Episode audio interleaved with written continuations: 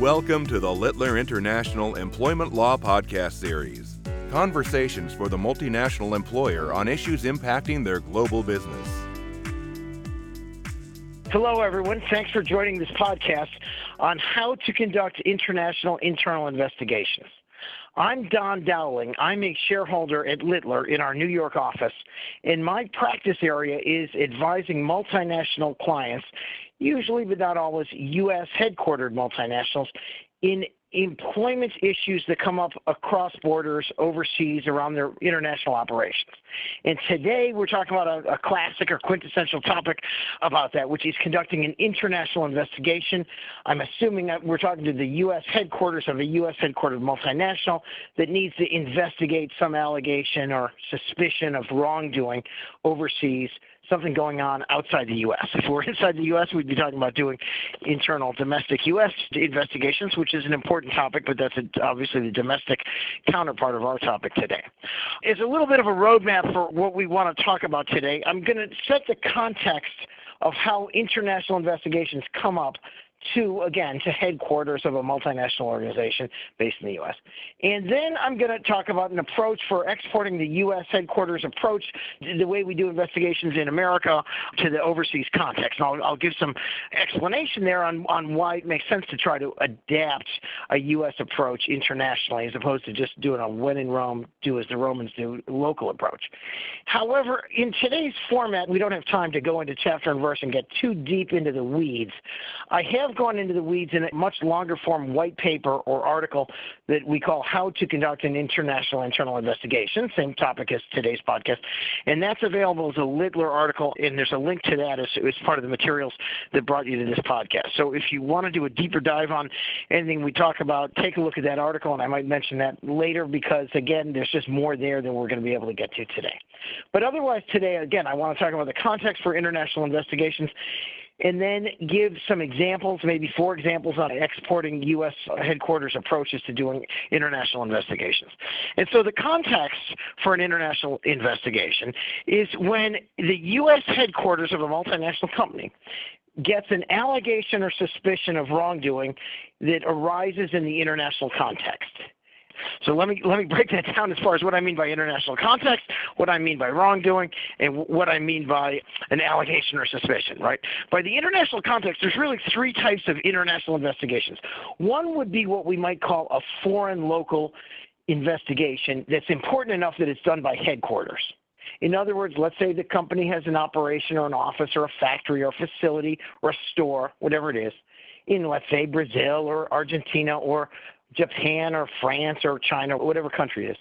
And somebody, it comes in through the hotline or otherwise that somebody's embezzling there or somebody's committing harassment or there might be a bribery allegation arising, let's say it's in Mexico or in Sri Lanka or, or uh, Colombia, whatever country it is. That would be a foreign local investigation, one that it would be a purely local investigation if you left to the local office investigating. If you told the person in Colombia, hey, it's a Colombia problem, let the Colombia people investigate it, that's their problem. That would be a local investigation, an overseas local investigation. But a foreign local is foreign from the point of view of U S headquarters, where U S headquarters comes in and says, hey, wait a minute, this might be an F C P A situation here. We can't afford to just let the local office handle it. There might be conflicts. Maybe the local office has some incentives to sweep it under the rug. We're going to go in and look at it. Still, though, it's a foreign local investigation because it's just one country, in, in my example, Colombia or Brazil or whatever country it's arising in.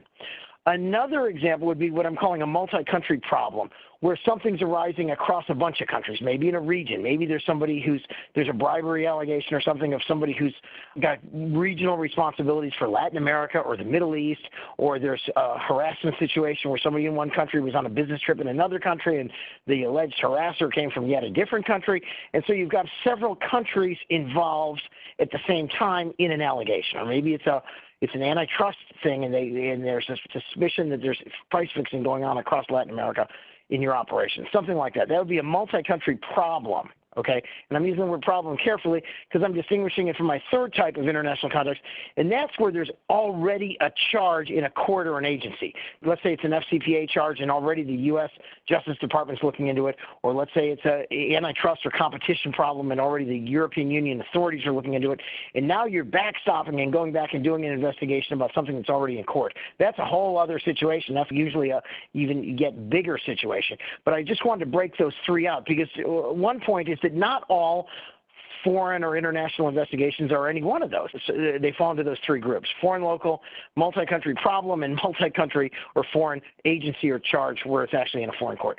So th those would be the international context of an international investigation. Next, I said we're looking into an allegation or suspicion of wrongdoing. What's wrongdoing? Well, that usually could be, a, in a serious investigation, it's often going to be a violation of law. Could be local law. Let's say somebody's saying there's bribery going on in Jordan, okay, in your facility or office in Jordan. Could be Jordanian bribery law. Could be U S law that reaches extraterritorially. In that case, obviously, I pick bribery because we have the U S Foreign Corrupt Practices Act, so there's a U S federal law that prohibits bribing people in, in that example, Jordan. So that could be a legal issue and you're looking into a violation of the law.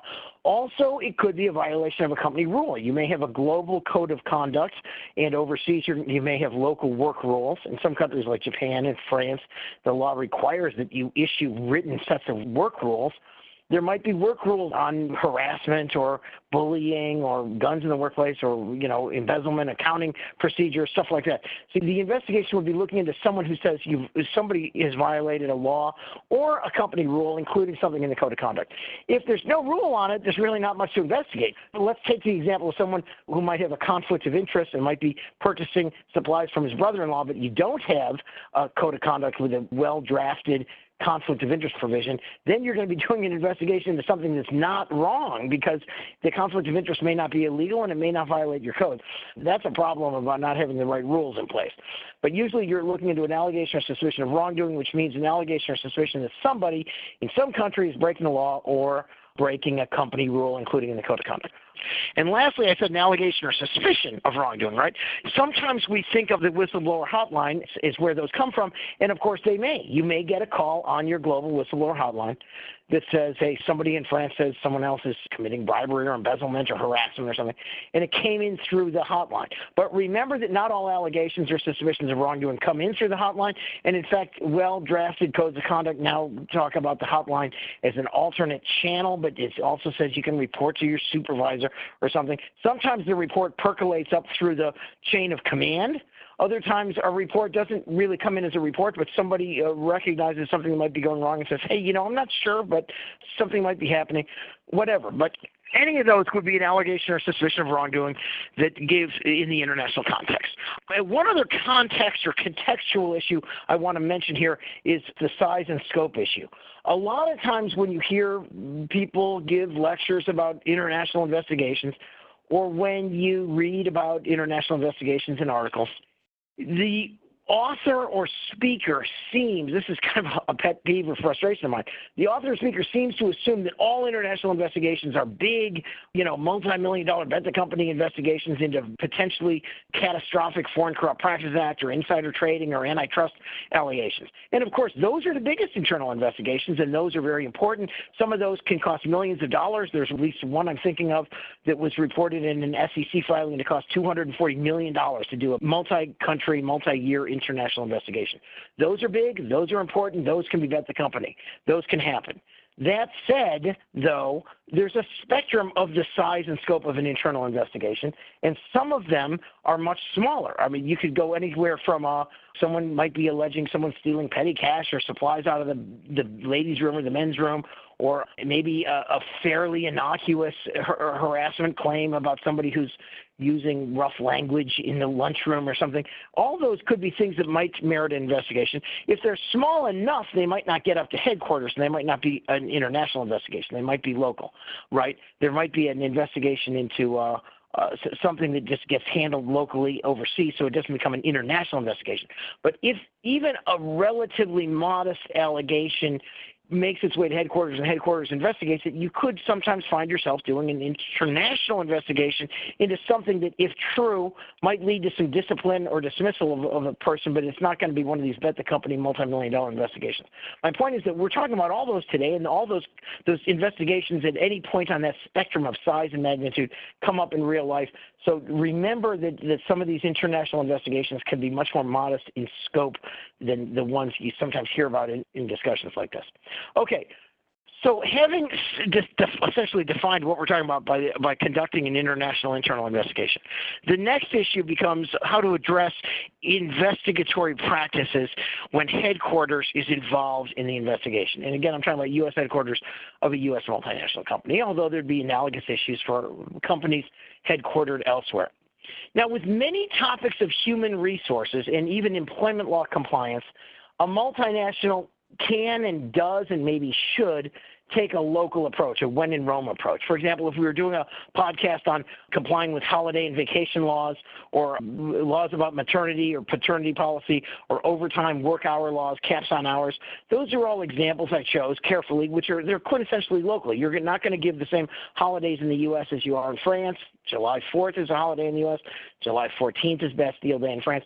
You're not going to take a global approach to a holiday vacation policy, right, at least at the level of what the holiday and vacation benefit is. And again, maternity policy, overtime work hours, even days off in the Arab world, Friday's the Sabbath, and the weekend might be Friday, Saturday instead of Saturday, Sunday. You're going to take different approaches in different countries to different aspects of human resources. But the topic we're talking about today is conducting an international internal investigation, and we're assuming the context of a U S headquartered company. And I'm putting on the table, maybe this is something we could discuss, and there'd be differences of opinion on, but in my view, a U S headquartered company is not usually going to be willing to take a local when in Rome approach to an internal investigation, because in lots of countries around the world, local companies do internal investigations very differently from the U S. In some Eastern European countries, for example, there's even criminal procedure laws that rein in a company doing an internal investigation, because the local legal system sees internal investigations as a matter of police practices and not something for the company to be doing, at least in some contexts. In other countries, say in Latin America and the Arab world, local companies in local Latin American jurisdictions and Arab jurisdictions might be a lot less likely to do a robust investigation. They might be much more likely to defer to the head of the office, the local boss, and if the boss doesn't want to do the investigation, they just let it ride. Now, I'm generalizing, and there's exceptions, and maybe some people could disagree, but I think in many local markets, there's going to be a less uh, robust approach to doing internal investigations.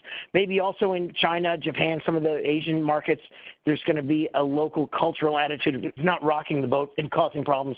And in that context, there might be a lot of situations less likely to spark an internal investigation. But again, if we're talking about an American headquarter company and the U S headquarters is hearing about the, um, the suspicion or allegation of wrongdoing, U S headquarters is probably not going to be willing to stand down and say, hey, maybe there's embezzlement going on in our office in Venezuela.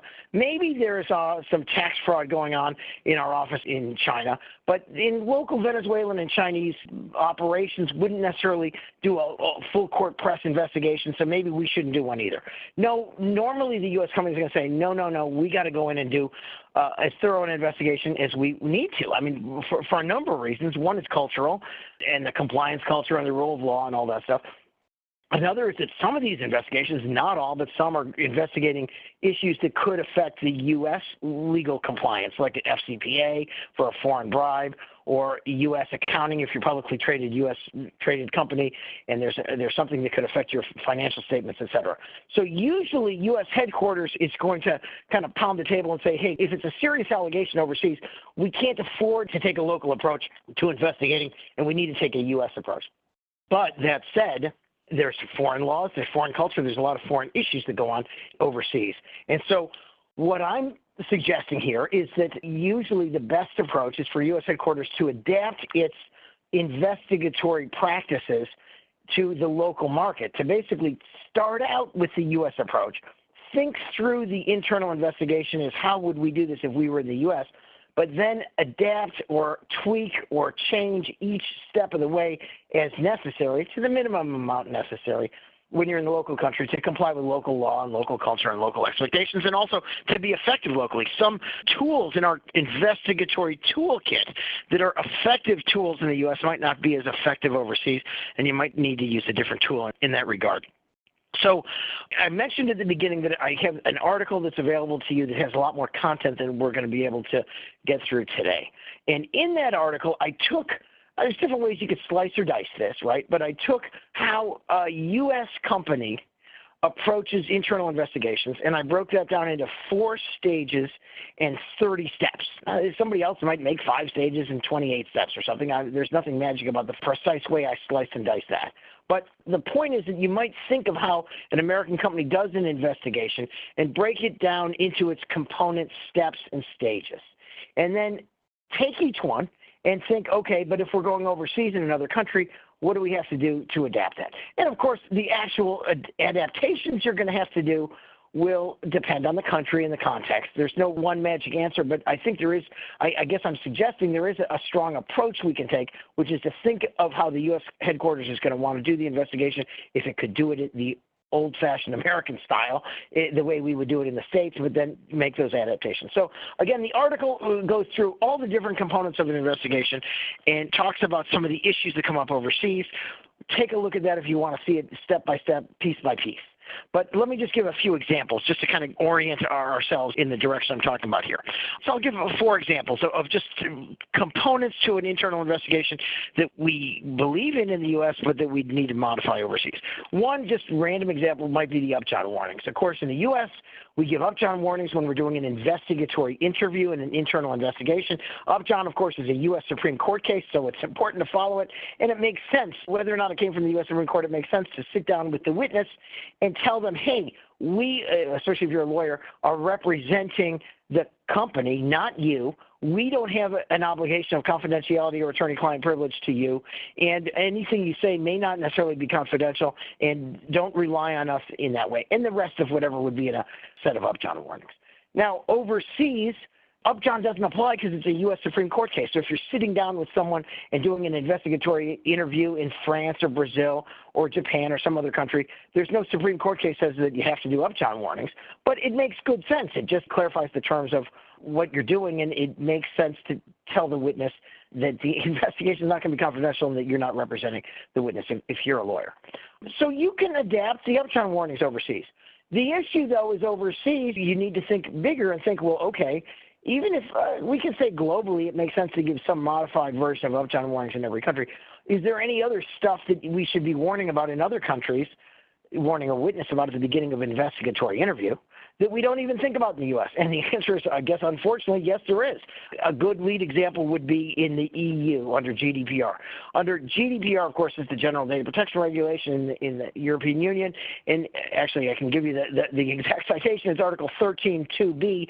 Article thirteen two B says that you have to tell data subjects, and in this context, an employee or other witness in an internal investigatory interview and data subject, that they have a right to request access to data about them. So if you're taking interview notes, or if after the interview you're going to type up a report, and I've, some people argue the investigator shouldn't write down notes or type up a report because that can be disclosed later. But of course, if you're doing a complex set of interviews and you're doing a big investigation, it's going to be hard not to take any notes or write any report. So to the extent that the interview is going to lead to a written document, uh, normally a U S company would want to keep that written document confidential. But unfortunately, under G D P R, again, section, Article thirteen two B, there's what we call the data subject access right. And not only do the data subjects, again, in this case it's the, uh, the witnesses, not only do they have a right to get access to the notes about them, there, there might be some, you might be able to delay rights of access during the pendency of the investigation or otherwise. There might be issues around how and what you disclose. You'd have to redact other people's names, et cetera, et cetera. But at the end of the day, any witness whom you interview in the E U will likely have a data subject access right to the um, interview notes or report, at least the stuff in there about that person, right, about himself. himself or herself. However, you not only have to allow them access if they request access to see those notes, you have to tell them that they have the right of access. That's what G D P R Article thirteen two B says. So I'm raising this in the Upjohn context because in Europe, not only would you give Upjohn warnings or modification, but you need to think about how are you communicating to the witness that they have a data subject access request right. So that's just an, an issue that there's, there's something else beyond Upjohn warnings in these countries. Uh, another example, again, I said I'd give you four examples of things that we do in an investigation that you're going to need to tweak or modify or change in another country. Another is the common instruction that we tell at least an employee who's currently employed that they have to cooperate in the interview, right, or in the investigation. The investigator will often call in the witness to an interview or I guess some other discussion around the investigation. And if the person is still employed, Uh, an ex-employee is a different kettle of fish, right? But if the person is still employed, the witness, you're going to say, hey, you have to cooperate in this investigation. Implicitly, what you're saying is if you don't cooperate, if you stonewall us, or if you refuse to divulge information that you have, or if you lie to us, you can get fired, okay? So we commonly tell people that they must cooperate in an investigation, and it says that in handbooks a lot. I just saw today a, a global handbook that was telling people they have to cooperate in an investigation. Well, actually, as a statement of employment law, that's not true outside the U S It depends on the country and the context, but often in many or most countries of the world, it's just not true that a rank-and-file employee must cooperate in an investigation. Now, maybe you can dismiss or discipline for good cause an employee in countries if they actively lie to you or tell you something not true, or, or if they fabricate information in an investigation. But in many countries, let's just say Germany. Let's say a German employee is a rank-and-file employee who's not the target of the investigation but a witness, and they sit in that interview and they fold their arms and say, I'm sorry, I'm not going to talk to you. I'm just not – I don't want to participate in this. I'm not talking. What can you do to that person? Can you fire them? Can you discipline them? Under German employment law, not likely. It depends on the rank and then some other factors, but as a general matter of German employment law, no, you can't impose good cause discipline and, or do a good cause dismissal against a rank-and-file witness who merely refuses to cooperate in an investigation. So if you tell a German employee at the beginning of, a, of an interview that they must cooperate in the investigation, you're actually giving them wrong legal advice, and you're effectively not being perhaps entirely truthful with them because you're telling them a statement of law that's, that's that's incorrect, and you're telling them not only not telling them their legal rights, you're telling them something that's not their legal right. And there's ramifications of that too, because you might decide to take a softer approach and do a, you catch more flies with honey than you do with vinegar interview style in a country where a rank-and-file witness doesn't necessarily have to cooperate with you. Another example, again, I'm just going through a few examples of things to think about to tweak in other countries when you're doing an investigation, is the issue of the dismissal clock. In most U S-style investigations, we think we'll do the investigation and then we'll decide whether we discipline an employee. You don't shoot first and ask questions later. That doesn't make any sense to us. Well, guess what? In other countries, you might have to. In some countries, including Belgium and Austria, and to a lesser extent France, I'm just picking three examples, under employment law, an employer must discipline or fire someone for doing something wrong within a very short time clock. In Austria, you have to fire them immediately. In Belgium, you have three work days from when you learn of the information that they committed a bad act that's worthy of dismissal. And in France, it's a month. So a month is a lot longer than three days. Austria is immediate. Belgium is three days. France is a month. Now, obviously, the American company is going to say, well, until we're finished with our investigation, we don't know whether they did it or not, so the clock starts when we finish our investigation. That may work in some contexts. Others, though, you might get very strong, compelling evidence at the beginning of the investigation, and then you're just doing, a, you're crossing all your T's and dotting your I's and doing an investigation for a few weeks to follow it through and, and see who else might be involved or whatever, see if anybody covered it up, whatever. Well, under that scenario, when you're done with your investigation, you might not be able to fire the person. If it's Belgium, he's going to say, hey, you had three days. You knew for over three days that, that I did this, at least you think I did it, and you think the information you had, you've had that for a week, you can't fire me anymore, and that's true under Belgian law. So the point being that you need to think through how you're conducting your investigation when you have one of these quick firing clocks, a quick dismissal clock under local law. The point is an American investigation team might not think of that until it's too late because they might not have even asked the question about whether there's one of these quick dismissal clocks in the country. So you need to think of that right up front from the beginning when you do your investigation. Let me give you one last example and then we'll wind up, and that would be gathering documents. In the U S, if you're doing an internal investigation, we've been talking a lot about the context of doing a, a, an investigatory interview of a witness, but another key element to an internal investigation, of course, is gathering the documents and looking at the emails and stuff like that. In the U S, if you told employees that you own the company systems and that you reserve the right to look at their emails, you can then do your investigation and look at their emails without much concern about a tortious invasion of privacy claim. Under G D P R and other data protection laws, however, it's much more detailed. In fact, I don't have time to go into all the possible details here, although the point is just that even if you reserve the right to investigate and to look at company documents, including emails, in your handbooks and codes of conduct, you can't necessarily do that. Your re- purported reservation of that right is not as absolute as it would be in the U S. In some countries like France, you have to go to the court and get a court officer to oversee your own looking at your own emails to see the employee's documents, et cetera. There was a case in China in two thousand thirteen where a company reviewed emails, and even in China, which does not have G D P R or a similar data protection law, the Chinese court said, hey, you can't review, you can't read this employee's emails, and it threw out the discipline against the employee because the company had actually looked at his emails. Point being that you need to think through local law compliance before you dive in and start gathering documents, even though they're documents on your own system in your own files. So again, with that, thank you for, for listening to the podcast. Uh, this was really just meant to give you kind of a flavor of the kinds of issues that come up, but the longer article that we have the link to goes through step by step in an internal investigation, something we didn't have time to do today. Take a look at that if you want more. Otherwise, thank you so much for listening in on our podcast today. The purpose of this program is to provide helpful information for employers addressing the latest developments in labor and employment relations. It is not a substitute for experienced legal counsel and does not provide legal advice or attempt to address the numerous factual issues that arise in any employment-related issue. To discover other labor and employment podcast series from Littler, the largest global employment and labor law practice, visit littler dot com slash podcasts.